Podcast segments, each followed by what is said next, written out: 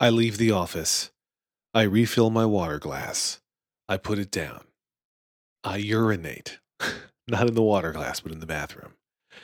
And as I flush and wash my hands and try to remember to take my water glass back into the office, which I often forget to do, I think, man, this is the circle of life, and/or everything I do is futile.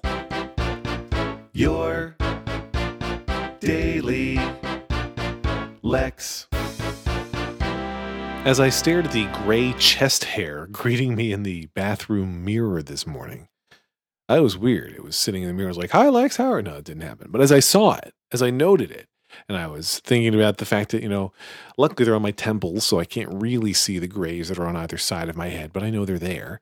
I was thinking about how lame it is that the body is like, hey, you're getting old. Let's shout it to the world by going gray.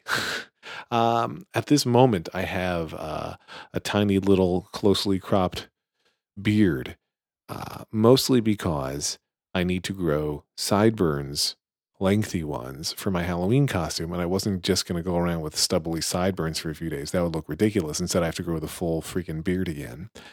And it has some specks of gray in it, too. And it's just so, I'm not really casting blame here for the fact that gray exists, but getting old and having visual reminders of it all the time sucks. Most people, not many, not everybody, but most people I talk to, when you ask them how old they think they are in their head, what you kind of feel mentally, they tend to feel much younger than they really are. I know that even today, when I think about college, or college-age kids, I'm like, oh yeah, it's basically what I am, and I'm totally not. I'm just nowhere close.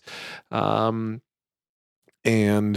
I try to see myself through the babysitter's eyes sometimes when she's here and I'm talking to her and I'm like checking, asking her about, well, do you know where you're going to college or what you're planning to major in and all those things. She's like, is she talking to an old guy? And yes, of course she is. Of course she's talking to a freaking old guy. Look at me. I'm an old guy to her. And I hate it. I hate being an old guy.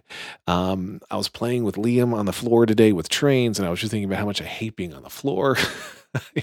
I like playing with my kids. I just hate the sitting on the floor and getting up part. And we were playing with these train tracks. And of course, it's an enormous train track. We have more train tracks than any family should own.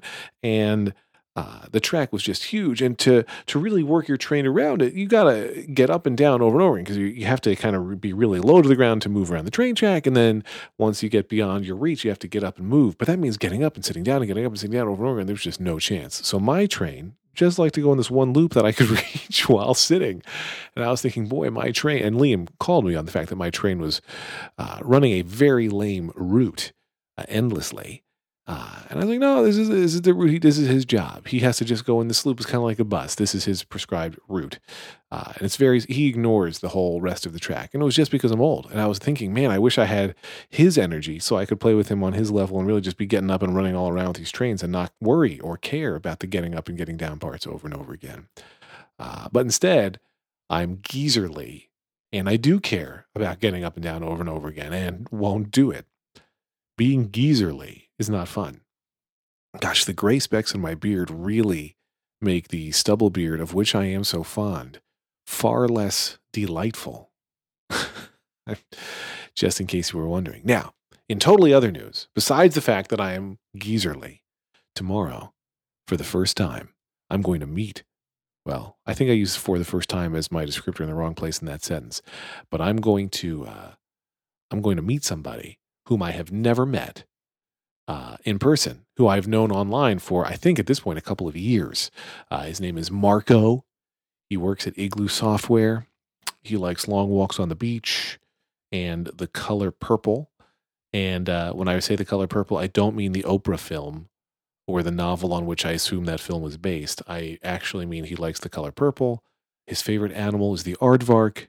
And his favorite song is Fly, Eagles, Fly, but that is tied with That's Not My Name. Anyway, most of those things about Marco aren't true, but it is true that I'm going to meet him for the first time tomorrow. And I'm really excited to let him down in person. And you can trust that I will tell you how it goes. Lex.